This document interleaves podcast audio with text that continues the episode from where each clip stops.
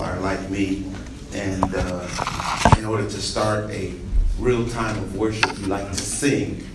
So for you singers um, in the room, we're just going to do we're just going to do a little um, a little rendition of uh, of a song, um, and uh, I guess we'll do. Um, There's not a friend like the lowly Jesus. No, not one. No, not one. None else could heal all our souls' diseases. No, not one. No, not one. Jesus knows. Jesus knows all about our struggles. He will guide till the day is done. There's not a friend like the lowly Jesus. No, not one. No, not one. Now, come on, let's just give God another thunderous praise.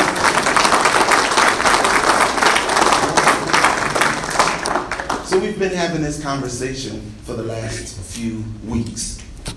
And the conversation uh, we've been, um, you know, engaging in is this fact that we are um, we are people who sometimes are people who we want to be, and at other times we face a reality that we're looking and experiencing a person we really thought we had eradicated.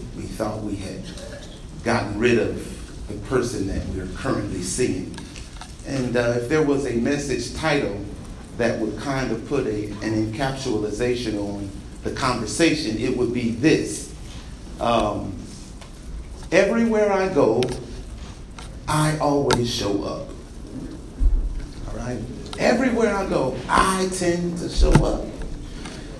The scripture reference, if there is one, would be in Romans, the seventh chapter. Um, and I think it's referenced um, there for you. And it says, it says these things that um, the things I would do, I do not. And the things I would not do, that I do. That is a cry or a, um, a uh, statement made by the Apostle Paul, who found himself in somewhat of a quandary. And it was this thing that he had in his mind, heart, in his soul, very good intentions. But finding out that the road to hell is filled with good intention. Carrying out the intention becomes the, um, I guess, bane of some of our uh, uh, existences. It is, we know to do right, and we intend to do it, but at the end of the day, we find out, usually from our wives, we were unsuccessful. My wife's not here. I, missed it again, right? Uh, there's this, uh, there's this, this, I don't know. Um, okay, I'm not gonna go that direction because you guys don't know Snoop Doggy Dogg. Anyway, there's this caption where he says, "This guy don't miss.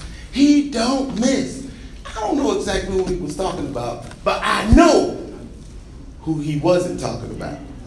I have missed. I missed the mark somehow. And um, the reality is that at the end of the day, we recognize our humanity, our, our uh, you know, that, that part of us that um, seems to be filled with failure. It's the part of us that God Himself said would not dwell with him. It's that inconsistent. It's that. It's that. Um, it's that that uh, volatility of of uh, you know of disposition. You know, um, all of us in some way, shape, or form have these mental ailments where um, they got a name for it. It's where you're up sometimes and then you down sometimes and then you really, really up sometimes and then really, really down. And it happens in like a five minute interval. What is that called? Okay, so you guys know that this thing is a real thing. It happens.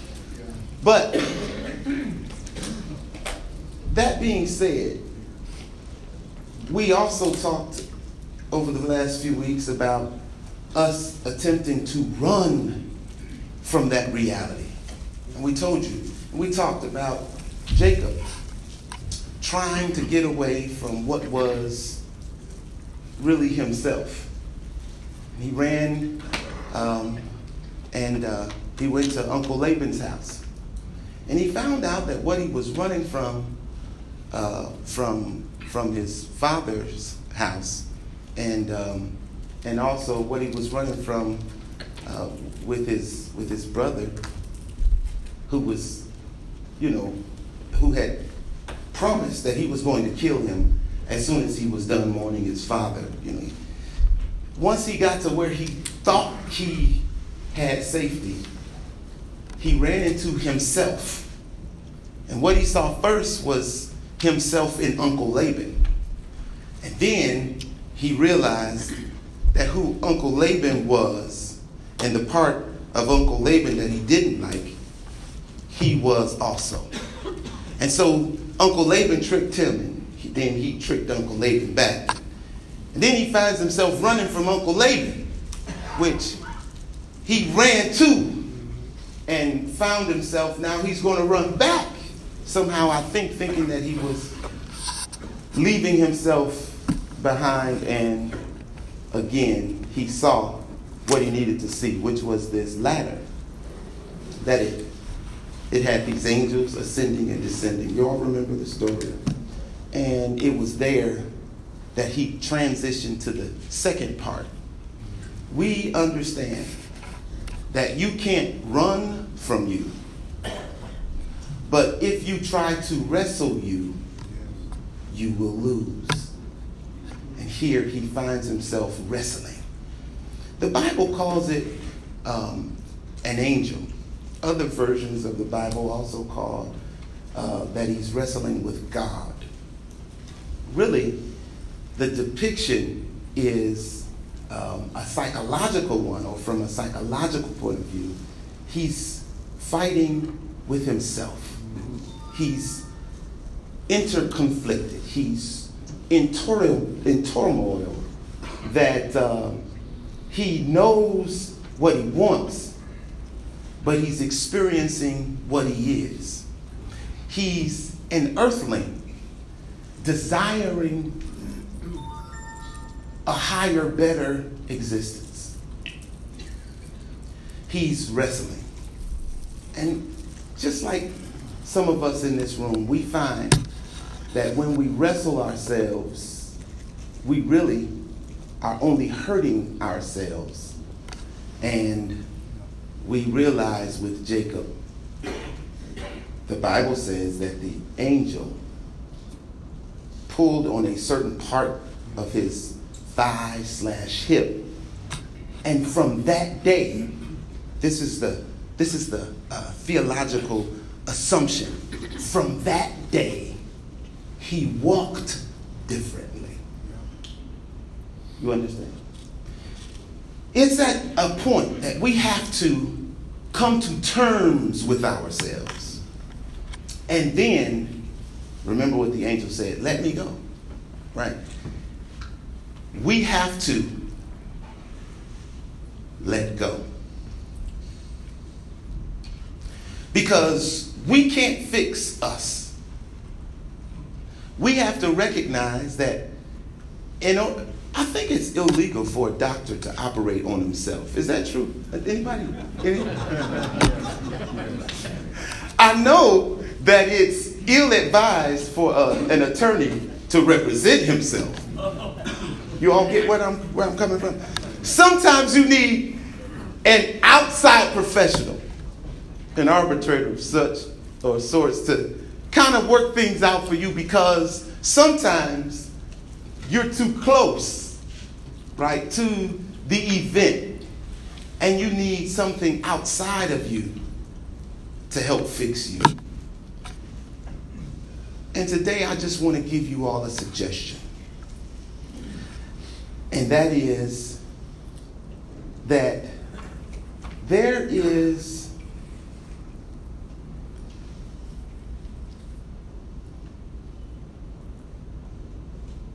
an opportunity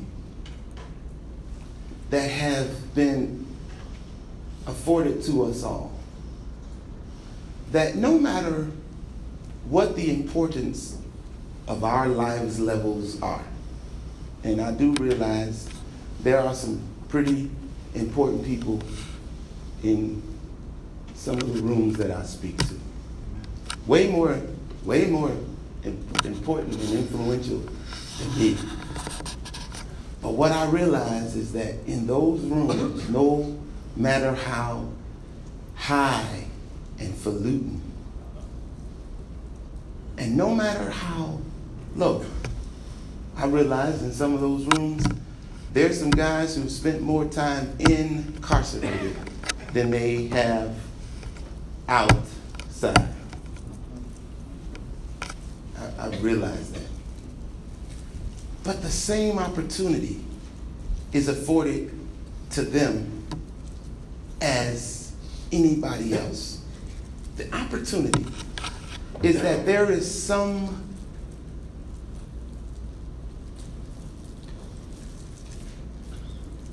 source that is ready to give its resource so that you can be a powerful force. Now, I know some of you are like, what in the world is he talking about? it's real simple. Jesus said that he was several things. He said that he was the way, the truth, the light. He said that um, he was the resurrection and the life. He said that he was the door. He said, uh, you know, basically seven things, but the one I want to talk to you all today about is the one that guides instead of immediately extracts. Most of the things that Jesus said he was was a representation of immediate extraction from whatever dilemma you might be experiencing. But this one, it denotes and suggests that what you really need may not come with immediacy, but with relationship. He said, I am the good shepherd. You see, when he said he was the shepherd, what he was saying was that he had the ability to walk with you while you be you and he show you shows you continually how to enjoy dependency while you still wear your skin. Sheep, they really have no sense of direction. If you leave a sheep on his own, he'll eat green grass right into a lion's den. I know they turn these mics out when I say certain stuff. I'll just keep talking. Maybe they'll turn, them back on.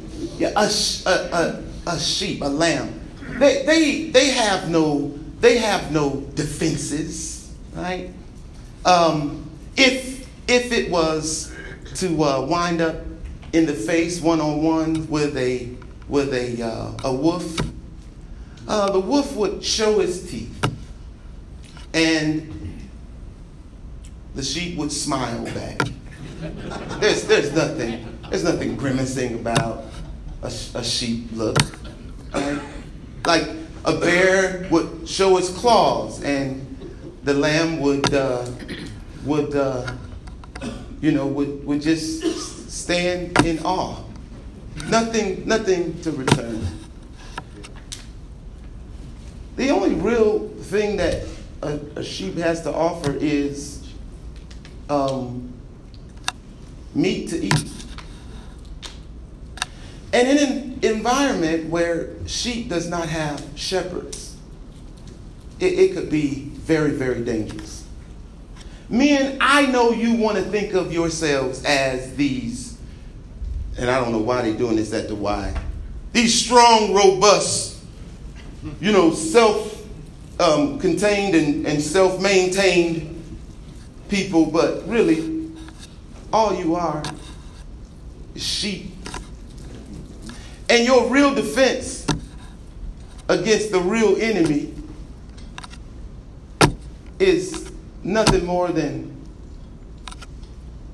a paper giant at best. You can show him your uh, credit report. He doesn't care about that. So your money is not not important. You can you can show him, uh, you know, your um, you know your your family lineage and history, and uh, he he beat most of them already. So that's that's not any weight for him. What I'm saying to you is you need a shepherd that has the ability to defeat the real enemy. Most of us think that our enemies are people who we can see. But I'm telling you that when Jesus said he was a good shepherd, he was saying that he was willing to walk with you through turbulence and the vicissitudes of life to bring you to a place where you are truly prosperous. Some of us in this room, and I'm going to be done, need to understand that what you need is not faster feet or stronger muscles, but what you need are thin skinned knees. Some of us need to submit to the leading of the good shepherd. The shepherd knows how to win. However, he needs every single thing that he's led you through to this point to be your experience so that he uses it for your deliverance.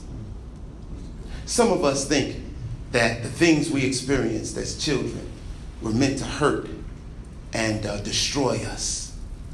Some of us think that our teenage years were, were uh, set up to take us out.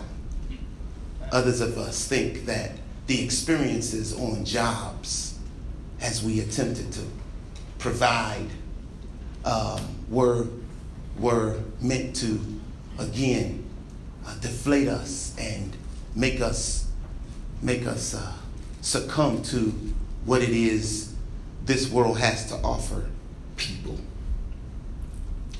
But what I want you all to know is that the Good Shepherd has been leading you into environments where you can experience his leadership. You can experience his ability to maneuver situations to eventually put you in a place where you really want to be. Pastor, I'm still not with you. It's Jesus who experienced God's leading of his life that he now knows how to place upon yours to bring you to a desired end. Do you know Jesus? You remember him? He was born of a virgin, and his earthly father could not take biological credit of him, which means that he was called a bastard child most of his life. Do you recognize that it was his experience um, that uh, caused him to be able to do great things, but people still saw what he did as no good? That kind of seem similar? It was this same Jesus who only did good, the Bible said, that somehow found himself in the face of uh, the powers that be. And they were now casting upon him a sentence of death. They beat him all night long. They pulled his beard out with their bare hands. They slapped him, and with closed fists, they smote him. It was there they spit in his face, and then the ultimate. They put a cross on his back and commanded him to walk down the center of the town streets while still ridiculing him and beating him. He walks down this Via Dolorosa and winds up at what is called Golgotha's heel. It's there. They stretched him out and put nails in his hands and feet. It was there. They elevated his body so that he was suspended between earth and glory. And it was there. He bellowed out several words that still today are resonating throughout our atmosphere. This one, he said, gets most of us. He said, Father, forgive them. Today, I want you to know that no matter what you've done, the cry of Christ is still on your life. It is, Father, forgive them. It doesn't matter whether you were on the right side or the wrong side. When you submit, you're in the right place. And Jesus knows with his good shepherding how to take all of those experiences and bring them to a culmination of success for you. I'll digress when I say this, and I try not to get loud um, so that I got the point out. It's my last week, so I'm gonna let it rip. there was a dude who um, put himself in what is called uh, the Melbourne uh, Marathon. This marathon was one uh, that was run, it was uh, actually a 544 mile uh, trek across Australia. It was from Sydney to Melbourne.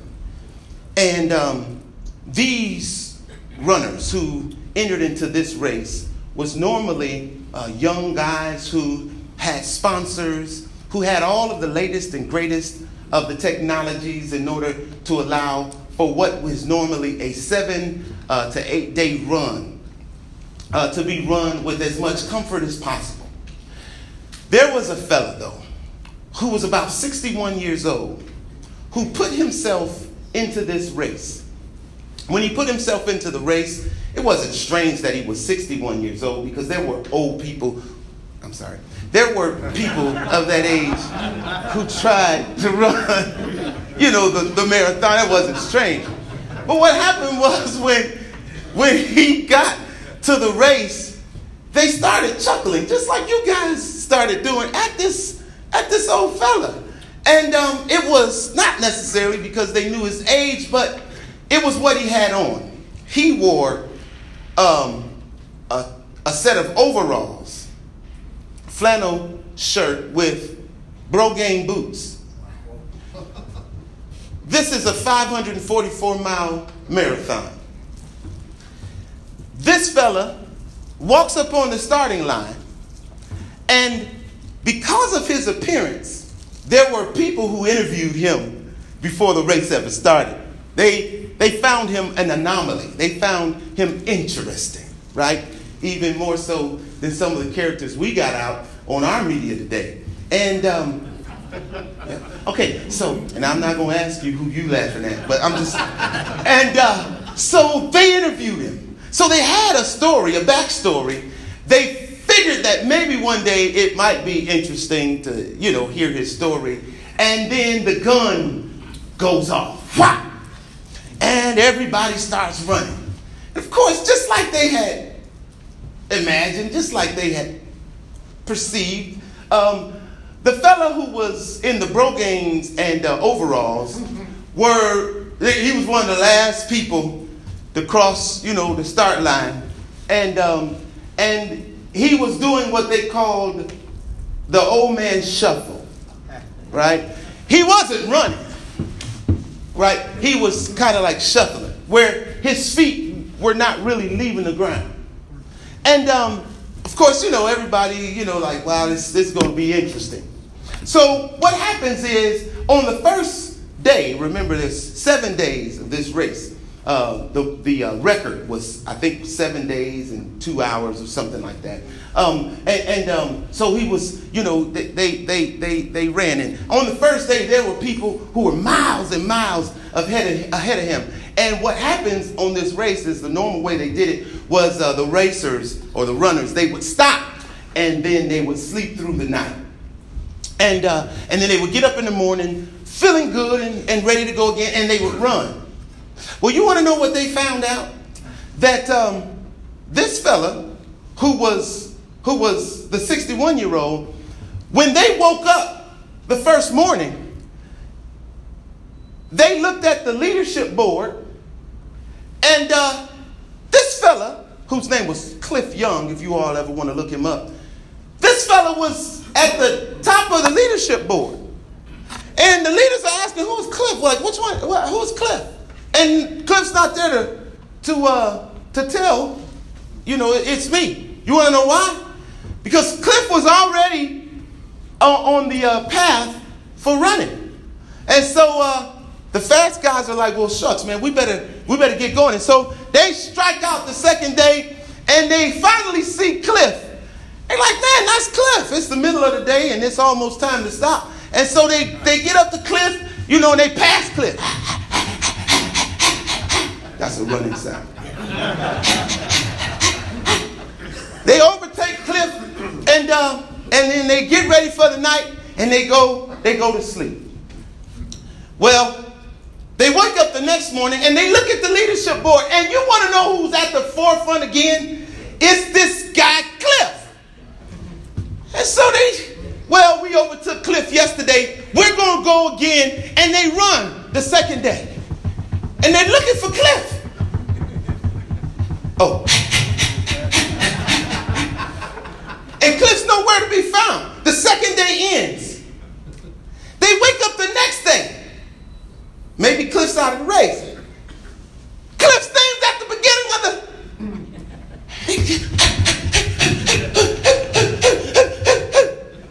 they don't see a cliff. The fourth day rolls around. Cliff's at the beginning, the start. I mean, at the, at the top.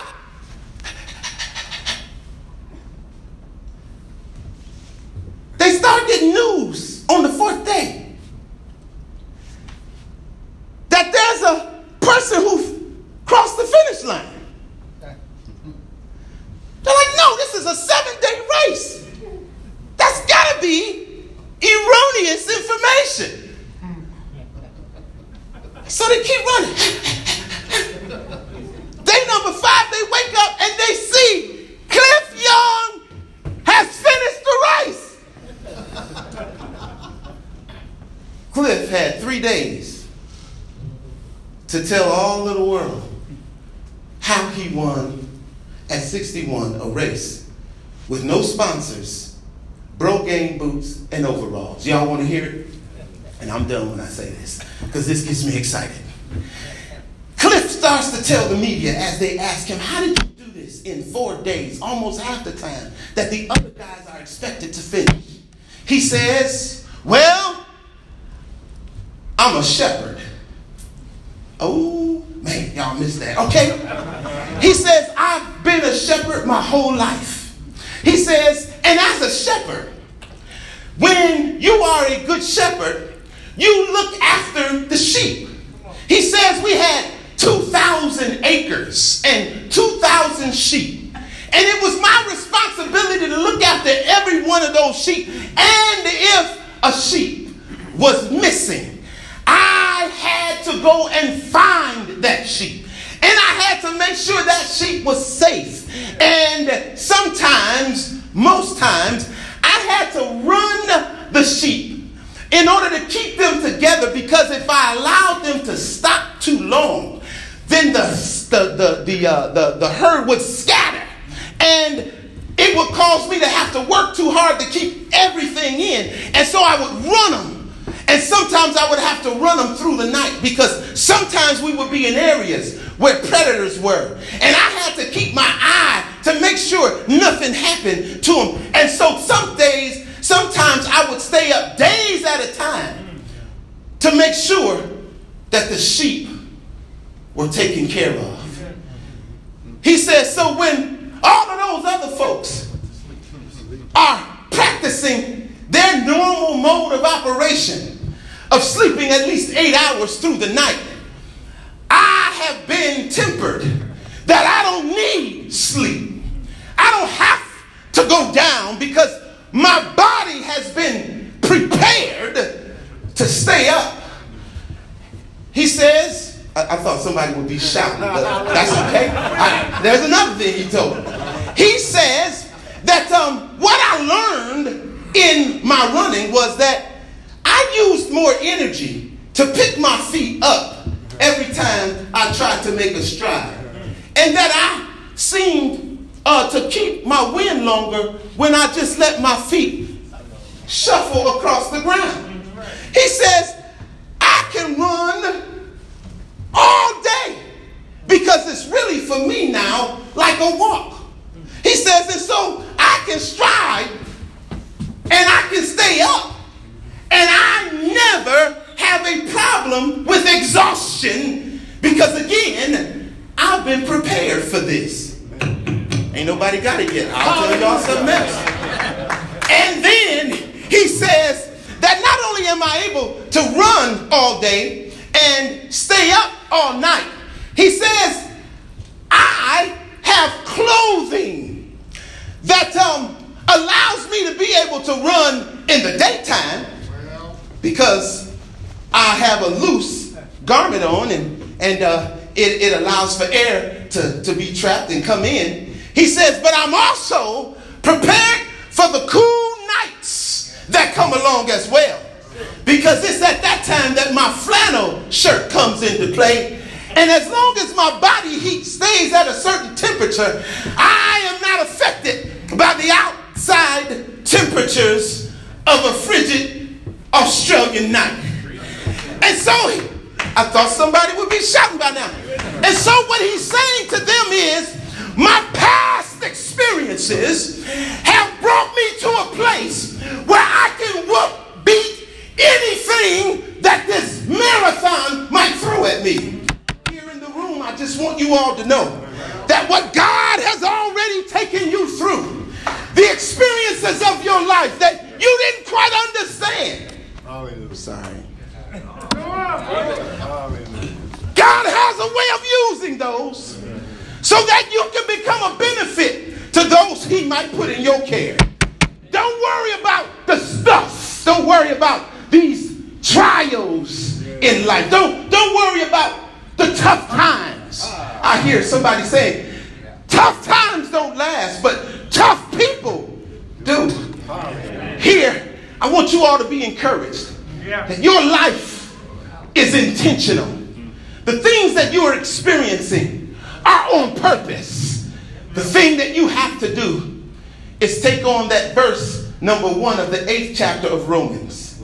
We can leave seven behind because there's an eight one that I'm so glad they put in there. It doesn't matter what you've been through. I don't care if they told you you are the one who's responsible for it or not. The Bible says that there is therefore now no condemnation. How is it that I can't be condemned? I sold the drugs. There is therefore now no condemnation. How can I not be condemned? I was the one who put the prostitute out on there. Is therefore now no condemnation. I was the one who cussed them out. I was the one who kicked them. I was the one who did that. There is therefore now no condemnation to them who are in Christ Jesus. Today, I would say stop running, stop wrestling. The blessings of the Lord be upon you. I love you, brothers. Pray for me. I'm going to pray for you. As a matter of fact, I'm going to do it right now. Father, in Jesus' name, these men who are sitting here, each one of them with their own experiences, each one of them with their own heavy hearts, each one of them with things going on that they don't quite understand. I pray for them right now. God, you told Peter that when he comes to himself, when he has been converted, that the whole reason why he was being delivered was so that he could help his brother. I pray, God, that as you reveal to them what it is you would have for them, that you would give to them the words to say to encourage the brother who's sitting next to them. We give you glory for this. We thank you for leading our lives and being the shepherd of our lives. And it's in Jesus' name we pray. Amen. Thank